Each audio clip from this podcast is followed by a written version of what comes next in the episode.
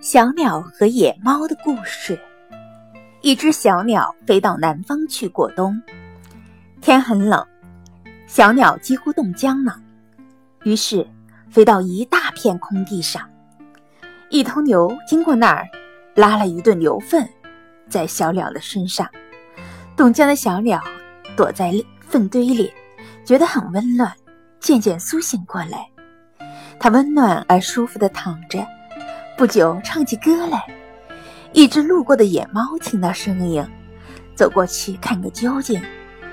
循着声音，野猫很快发现了躺在粪堆里的小鸟，把它拽出来吃掉了。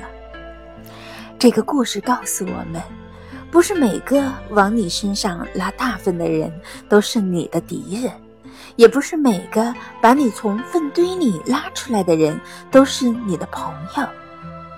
还有，当你躺在粪堆里的时候，最好把你的嘴闭上。